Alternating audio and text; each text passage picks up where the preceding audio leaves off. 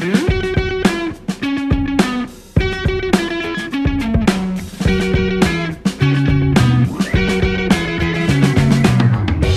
Stephen, I have a question for you that is going to change your life.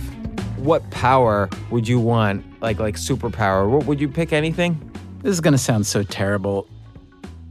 I would pick the ability to wave a wand and solve life and death problems. Like what's a life and death problem? You know, this whole refugee thing, you know. Okay, but that's um But here's I, am the gonna thing. call that magical thinking rather than an I actual know. power. Well, and you know, it's interesting you say that because that's my problem with it is I think that most people who present public views about it are talking magical thinking uh, solutions to it. Because really, what these are these are political failures that you know have nothing to do with the other end where the refugees are ending. But right, anyway, and, and and the waving of a wand to have a direct result. There's so many complicated things in like solving. okay, so like, you want a real you want me to name a real Well, superpower? let's just say, out of all the powers superheroes and comic books have, which one would you use? is there a hitting a golf ball flush and straight every time superpower? yeah, yeah, that could be a superpower. I would take that. I would like, although that would get so boring. It'd be, get so boring so fast. It'd be like playing backgammon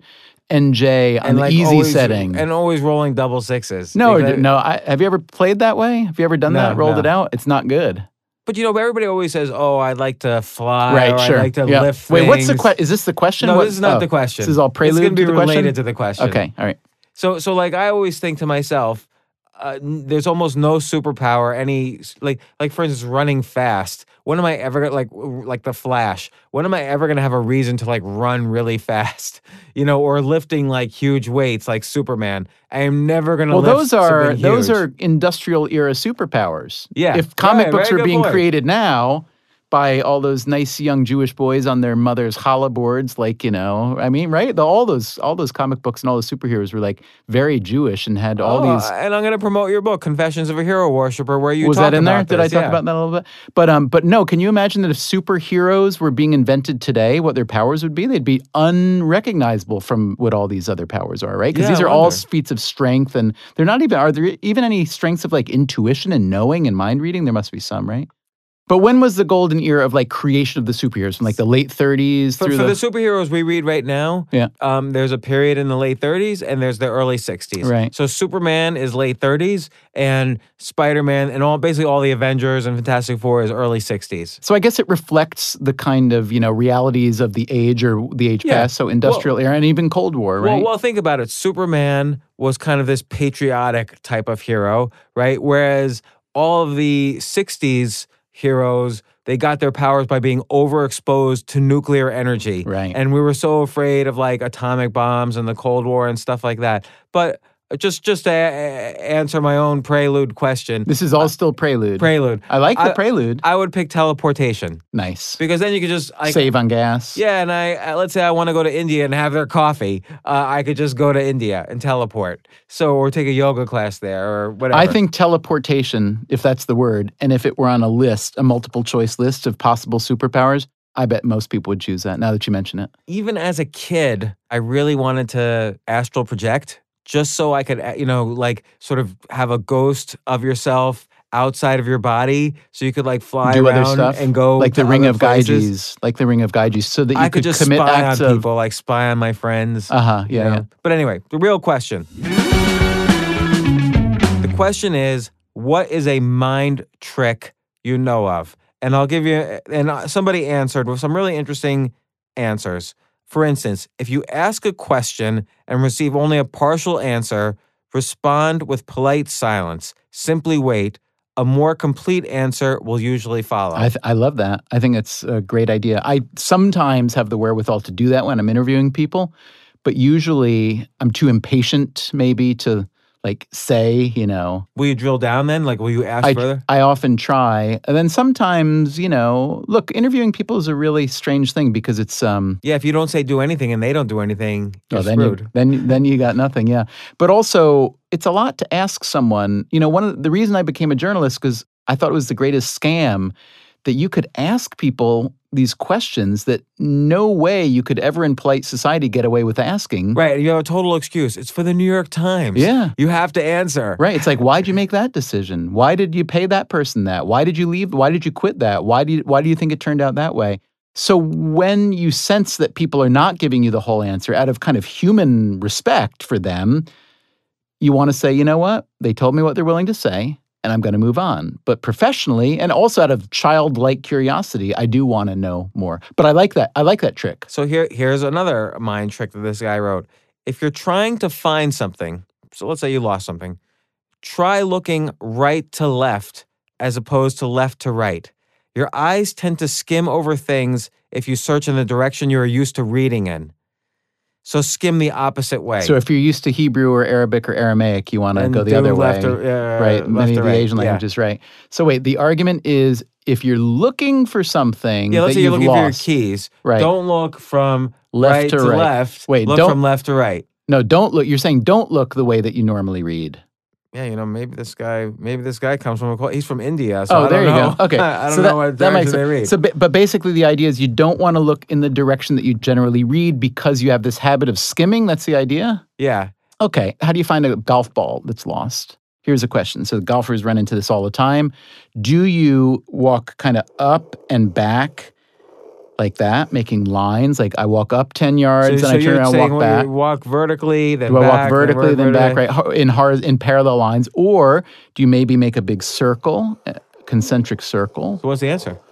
Well, I don't know. I don't know the answer. I just know I lose so, So- many golf balls. So his argument would be His argument would be for you, look uh, whatever your strategy you use walking, Yeah. look from left to right instead of right to left. or or just atypical to what the way you normally look at things. Like one thing I learned about looking for golf balls is you want to just put the sun, if there is, or whatever light it is behind you, so that you even if it means going way up and then looking back, so you get the reflection. Hmm. That's Right. I learn a lot because I hit a lot of golf balls in places that aren't the fairway. Okay, here's another one. If you need to remember to do anything the next day, this guy puts something in his room out of place. And so this works every time. Say for example, he comes from a place where they don't make post-its. say for example, I really want to remember to email my boss before leaving for class. I will put a movie on the floor. I will initially think, why is that? And then he'll remember, oh yeah, I've got to email my boss. So again, so that's like saying that's like saying if I want to call my mom today, you, you put a book on the floor that you normally wouldn't put a book on the floor. I don't want to call someone I've never met idiotic, but that sounds idiotic to me. You know why it doesn't sound idiotic to me? It's because you're adding an, another emotional hook to the memory. So it activates another part of the brain as just the pure memory. Isn't, isn't this kind of what notes are for? Like you write a note. Oh, you can write a note too. Uh, he's just saying Well, remember without. but what if I like see the thing that's out of place and I just and my mind goes like, oh man, I can't believe I or someone else left that there. And then I start thinking about how inconsiderate or how stupid or how 'cause he's- lazy. He's, talking about a mind trick, not a note trick. So, uh, oh, so a mind trick is like a way to do things if you don't have a pen? Is that what you're? T- is that what a mind trick is? No, it just should be an optimizing. okay. I don't like this. Here's another answer from the same guy. I, which I'm might be I'm going to tell you right now, I don't like it. Okay, I I'll- don't care what you. he says. I'll tell you. I'll just tell you. You can decide. When trying to get away with something sketchy, Hate it already. Okay, but I'm gonna just add. I'm, I'm gonna add. I'm gonna add the. I'm gonna add a scenario. Chinese restaurant you're going into. This happened right before I went to your office today. Okay. So Hunan You ate restaurant. before you came over no, to no, my no. office no, no. for lunch. This is the problem. I wasn't going to be a customer, and there was a sign as soon as you walk in, restrooms are for customers only. So I left.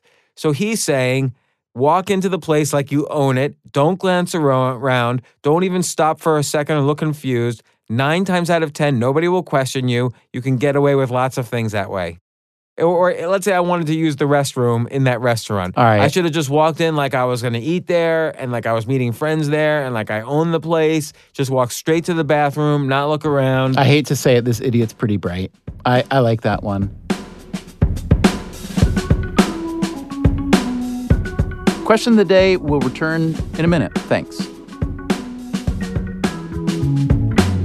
I'm so glad this company sponsored the podcast today because I'm totally going to use them once I read what they do. Fracture prints your photo in vivid color directly on glass. This is going to be a total gift for everyone I know. Pictures of me printed on glass for my friends, including Stephen Dubner. Colors pop like you won't believe, and it even comes on a solid backing that's ready to mount right out of the package. It's all really affordable too, with prices starting at $15 for their small, square size. They make fantastic gifts for family and friends because they're the perfect way to celebrate a shared memory with something that is also a unique and modern gift already. I'm totally going to use this. The website is fractureme.com, and here's the important part the code QUESTION will give you 15% off your first order. Question. Use that code at fractureme.com. Big thanks to Fracture for supporting the podcast. We'd love to see your pictures or your fractures when you get them. I'll share one of my favorite travel tips then, which is very related to this, which is when you're in a city of any kind and need to use a restroom, where restaurant where and restaurants can be kind of hard because a lot of restaurants really have the, you know, restrooms are for customers only Right. vibe and sign. Particularly in New York. Hotels. Hotels. Are great. Hotels are a great place to do a lot of things, and even if you're not staying in the hotels. And it is, to me, one of the most bizarre unwritten rules of modern civilization and hospitality that hotels absolutely do not try at all to keep out people from their lobbies, at least, um, people who don't belong there. So I use hotels for all kinds of things. I Parties. think, I think also there's no, uh, kind of in the lobby of a hotel, there, there's no reason for security. You don't know if someone's in there for a convention, for, uh, because I think there's stay a lot of reason for security. I think it's a very hard kind of security to do because of the nature of the kind of place it is. But you know, his mind trick that I thought was stupid about trying to leave something out of place in your room to help you remember something, it made me think of writing notes. And writing notes made me think of something I thought of the other day. So I was visiting with a relative of mine, a relative of a certain age, and she said that she um, she did very poorly in high school. Uh, she was a pretty poor student. She's a bright person, but she wasn't an academic person at all. So she got on what they call the commercial track. And so for a female who's about 75, 80 years old now, for a female, that meant secretarial essentially. So it was either like secretarial or bookkeeping. And she said her bookkeeping teacher was a real creep um, who did all this rotten stuff to her. So she got into the secretarial. This story was. Did he make a pass at her? No, it wasn't a pass. It was he was like a spitter when he talked. And he would like just mist her. She happened to be sitting in his spitting zone, and he would mist her. And she says that she went up to him after the class so as not to embarrass him and said, Mr. So and so, you're like drenching me. But she said she said it in the most frightened and humble way, and he still uh, hated her for it and persecuted. I have no idea how true this story is, but the, the rest of the story is where I'm getting to. She therefore was inadvertently shuttled into the secretarial track, and she said that she learned shorthand there. So there were two kinds of, there are two kinds of shorthand. Gregg, I remember, G R E G G, and something else like Pitman or something. And as she was describing it, so basically, you learned, she took four years of shorthand in order to take notes fast in order to then type up the notes to turn it into correspondence or a memo or something. And I realized as she's telling me, and I I remember when I was learning to type, there were still people doing shorthand, and maybe there are still some people doing shorthand. But I remember the speeds that people can write words per minute of shorthand is very, very, very fast. So I was just asking her, like, I kind of know what shorthand is, but can you show me some? So she began to show me. And it's basically like a line going this way is for one sound, and a line going this way is for another. And there are all these possibilities with very, very little effort and very much economy. And it dawned on me, like, why the hell are we not all writing in shorthand?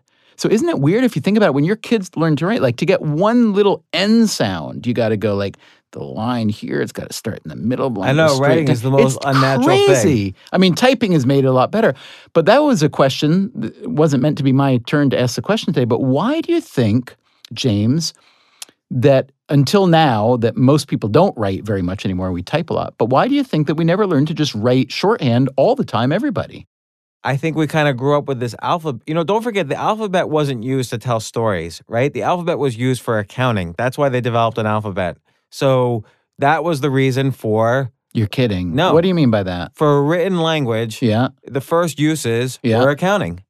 I sold ten of. Oh, so it wasn't meant to be a numerical set. It was meant to be a alpha set, but Yeah. to describe commerce, you're saying. Right. It wasn't a way of passing down stories. 'cause Gotcha, People gotcha. did that verbally. Right. Right. There was an oral tradition. Socrates, for instance, hated the fact that people wrote And he was a bad typist, I understand. So And so what, we wouldn't even know about Socrates without Plato, right? So people didn't want to write stories in many cases, but it was used, alphanumeric was used. I sold Mr. Johnson five bags of barley in some ancient culture. Okay. That's so you didn't necessarily need shorthand for that. It's just one line, line by line. It might have been easier to do it alphanumeric. But then we wrote, we've been writing for a couple thousand years now. Wouldn't you think that, especially before everybody had a computer? Maybe it was easier to typeset on uh, the Gutenberg press.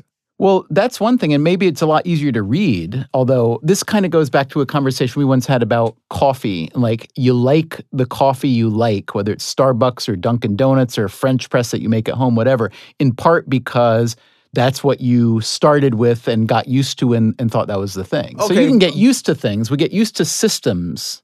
And we assume that those systems are therefore optimal. I'll give you here's a question, James. You wearing a belt today? No, Why not? I never wear belts. Why not?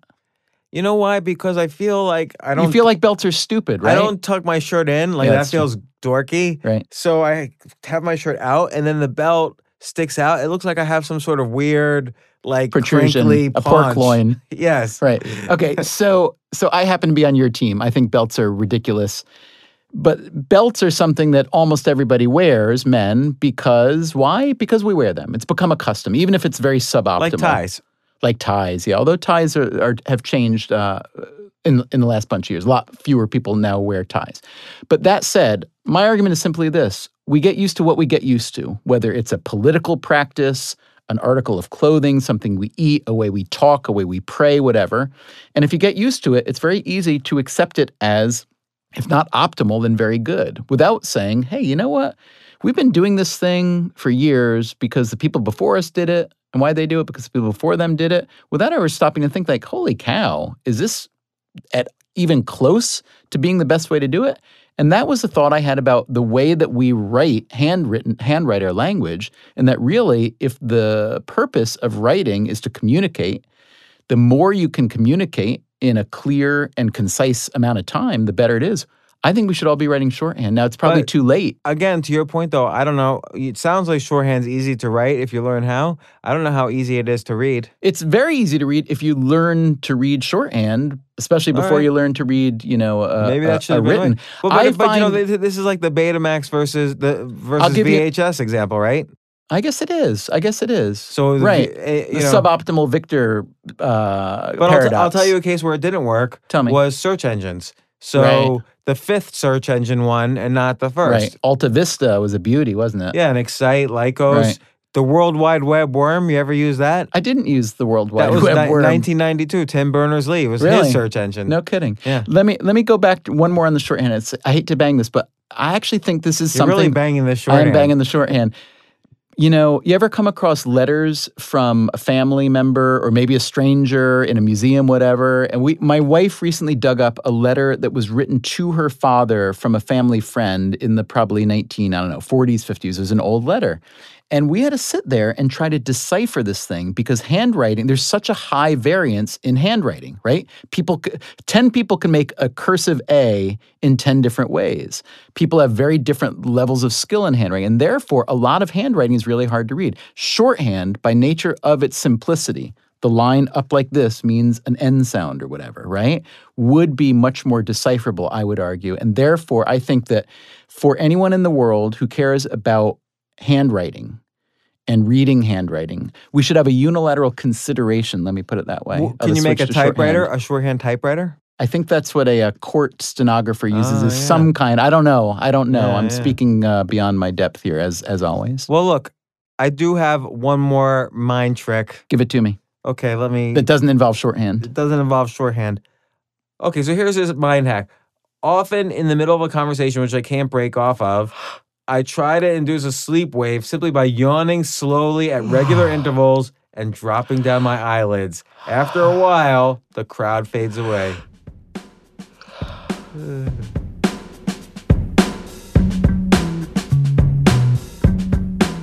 We'll answer another question tomorrow. Hear what it is right after this. I really love this company that sponsored the podcast here, and I love this idea. I'm going to use it over and over. Fracture prints your photo in vivid color directly on glass. It's been described as HD TV for your photos, and it's really affordable with prices starting at $15 for their small square size. The website is fractureme.com, and here's the important part the code question will give you 15% off of your first order. Question. Use that code at fractureme.com. big thanks to Fracture for supporting the podcast. We'd love to see your pictures of your fractures when you get them. Here's what we have lined up for the next episode of Question of the Day. This is a question comes from uh, Janet Yu, who tweeted to us at QOD, and she writes, "What's worse, regretting something you've done, or regretting not having done something at all?"